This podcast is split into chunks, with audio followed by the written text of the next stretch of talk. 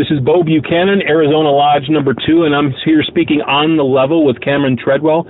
Cameron, why don't we start out by you telling me your Yes, full name? from Vic Olson. Let's ignore that. Let's tell me your full name, the name of your home Blue Lodge, and any offices or titles you have connected to that lodge.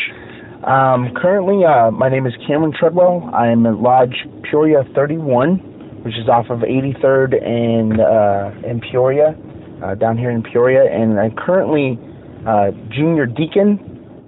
But uh, the last few nights I've been sitting as the, the the senior deacon, which has been really exciting. And then I am also in, in charge of our Bikes for Books program, which is a big pro- program here at Peoria 31. So you and I are actually in the exact same seat. I'm also the junior deacon at number two. And the way I met you was when we were going through the Scottish Rite. That's right. So tell tell me, obviously you're a member of Scottish Rite. Any other appendant bodies you're a member of? Oh uh, no, um, Scottish Rite is the only other uh, lodge that I belong to, uh, the the West Valley Lodge of, of Perfection, and then um, I'm actually currently looking for uh, a motorcycle club. I'm hoping to join here pretty soon, but I have not joined yet. Oh, really? You looking at? Uh, do you mind saying which one you're looking at? Um, Riders of Riders the Third Degree. Yeah, Riders of the Mike, Degree. have you talked to Mike about it? Um, no, I was told to talk to um, the gentleman that does the the pictures. He, he's the leader. Um, Tony Hernandez. Tony Hernandez. Yeah, Yeah, yeah. He's worshipful master at uh, uh, Paradise Valley Silver Trail. No, he's he's worshipful master at um, Phoenicia. Phoenicia. Absolutely. Yeah, I've, I've seen him, but I have not. Well, when you see. Mike, Mike, when your DDGM, when he comes, he's a member too. You can ask him. I always, always ask him. Uh, just, yeah, he did tell me. He did tell me that. Absolutely. So tell me, if you can, think back to when you first uh, heard of this thing called Freemasonry. Do you remember what the when that was?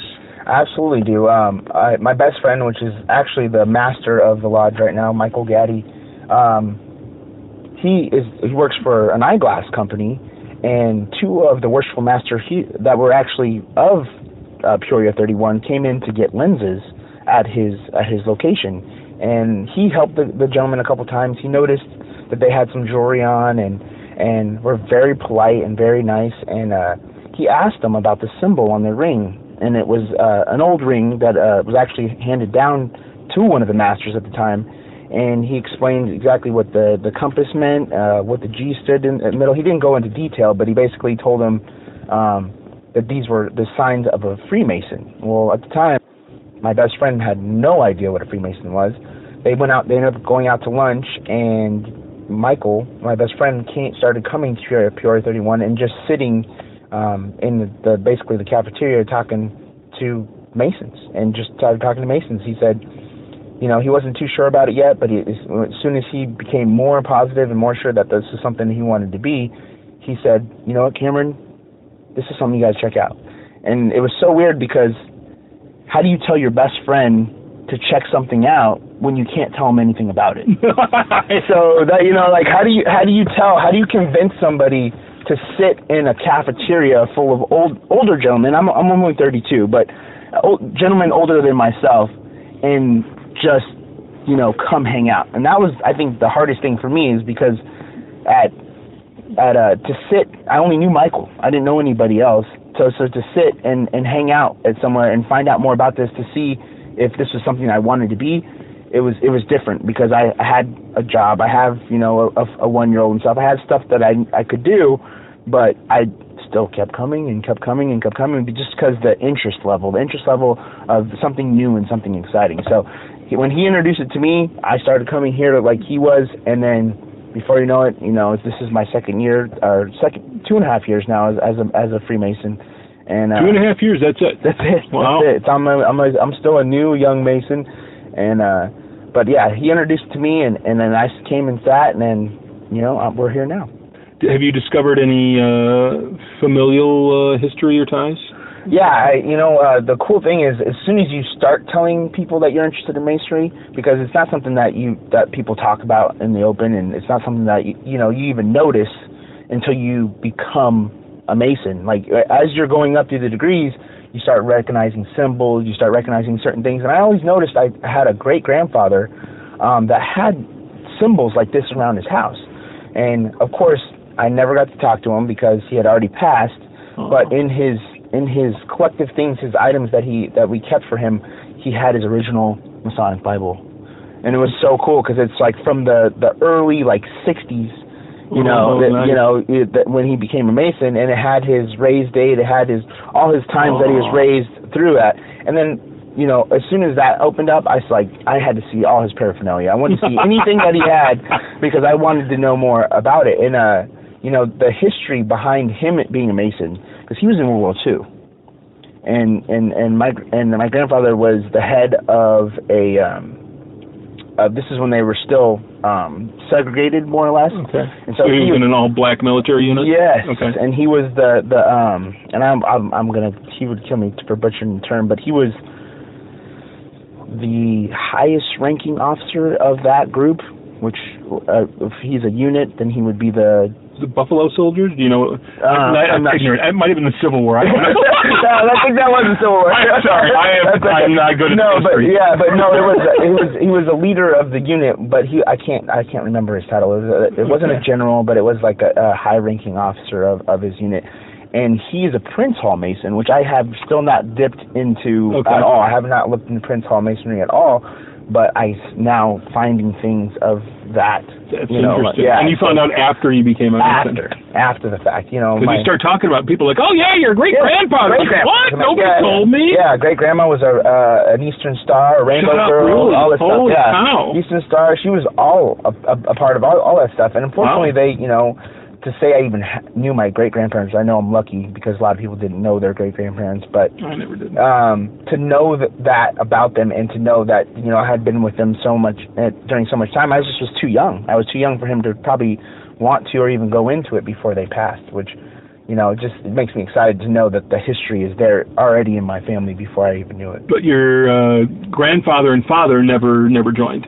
No uh my grandfather um when I talked to him about it did say he was a mason but he didn't have any of his stuff so I I uh you know not to call my grandfather out or anything like that. I just never saw anything of masonry with him where I saw physically saw the things of my great grandfather Yeah. so um I don't know if he ever really belonged or not but he said that he was part of of masonry what about your dad? He just never joined, or you know, never, interested? yeah, never really talked to my father about it. Uh, Hmm. Don't really, don't have a really close relationship with him. So, yeah, if he was, I would never have known anyway. But my great grandfather and great grandfathers, uh, supposedly great grandfather for sure, that was a Mason. So, other than your your best friend uh, drawing you in, what was the what was the draw for you? Why was it appealing enough for you to sit through that period, learn, and come in and get involved? I think more or less for me, uh, personal research. Like you always go and look into something that you might find interesting, but there's never the same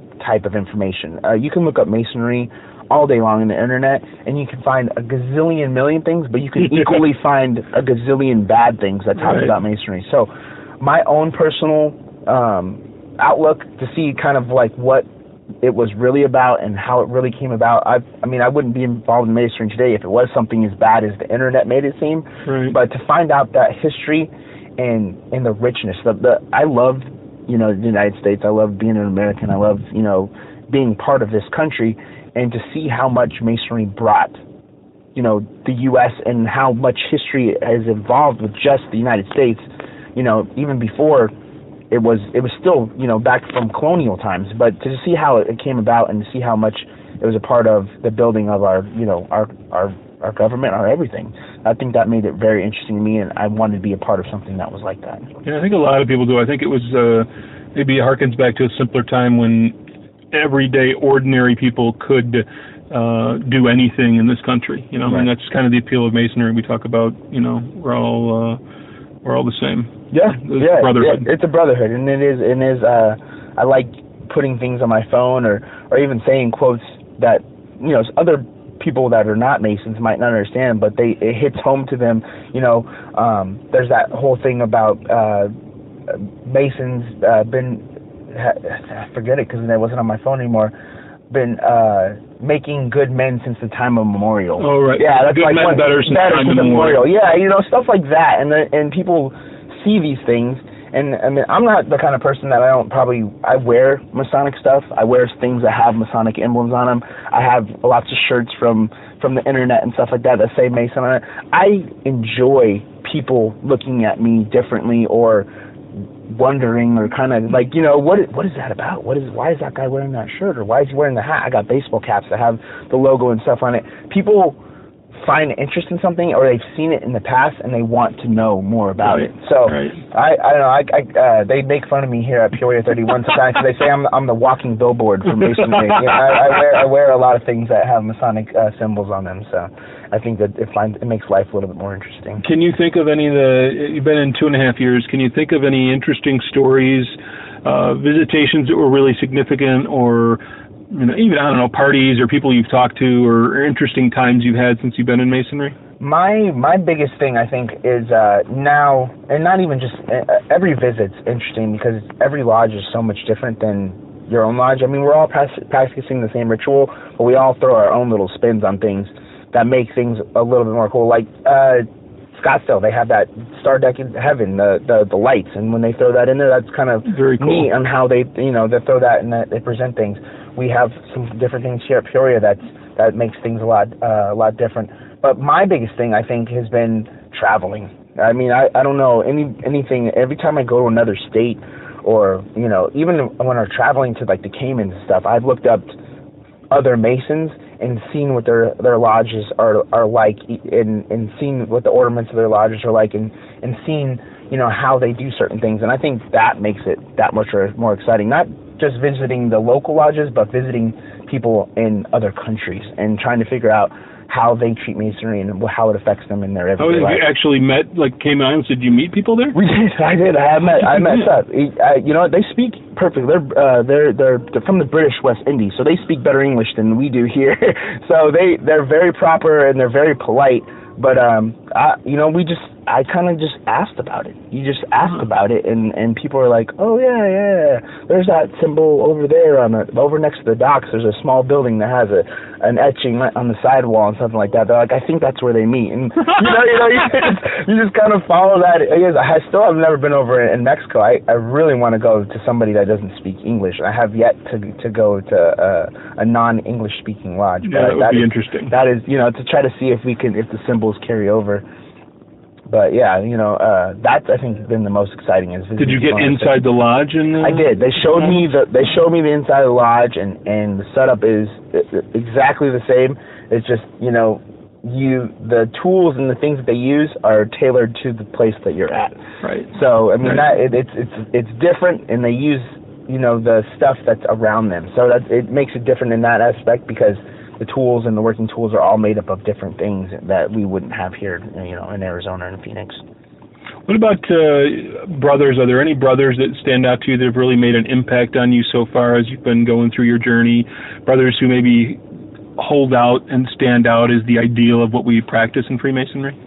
Um, yeah, I mean, you have a lot of uh, really strong brothers that are are are uh, that do a lot outside outside of of just you know being a mason or just being a master of uh, or just sitting in a line at their lo- at their lodge. Um, uh, what is his name? Um, Nichols. We just talked about John him. Nichols? John Nichols. He, I think he's very. I've seen a couple of different pre- presentations from him, and his, you know, he always seems to to have a lot of new knowledge and a lot of great things that um, I find interesting, and things that he's uh, he's uh, explained to me that I thought was great. And there's another gentleman that writes, um, Matt Johnson. Matt Johnson, Matt very Johnson. active on Facebook. Wow. wow. If there is any guy that could give you just if you want to learn something new every single day, you go you talk to Matt Johnson and he has the daily dose of, of Freemasonry that he sends out on an email group. Wow. The guy has just so much knowledge. It's it's crazy and, and I like to read his emails because you're so busy in everyday life, you don't always have time to pick up a book or find research or anything like that. Right. He brings it to you. I thought that was really impressive. And even the master of our lodge, uh, the master of our lodge, he is. I just I find it so interesting that different masons have such they pick up things so fast and so quick. Where you know, for me, I have to study it and look into it and everything. They look at this stuff and they've already you know looked up the history ten times before, and they only had to see it once. Like me, I have to read through everything. He is he's only been a mason probably three or four more years than me. He's like a five year mason. He's already sitting master.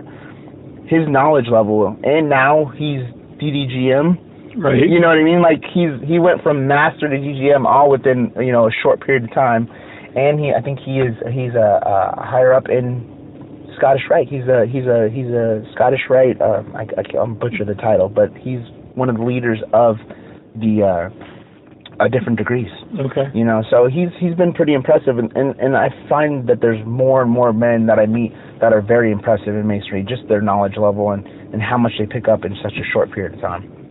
So, what would you say to uh, brothers who might be listening to this 50 or 100 years? Maybe it's just young men who are curious about masonry. Maybe it's men who have been in masonry for 10, 20 years. What would you say to any of those people?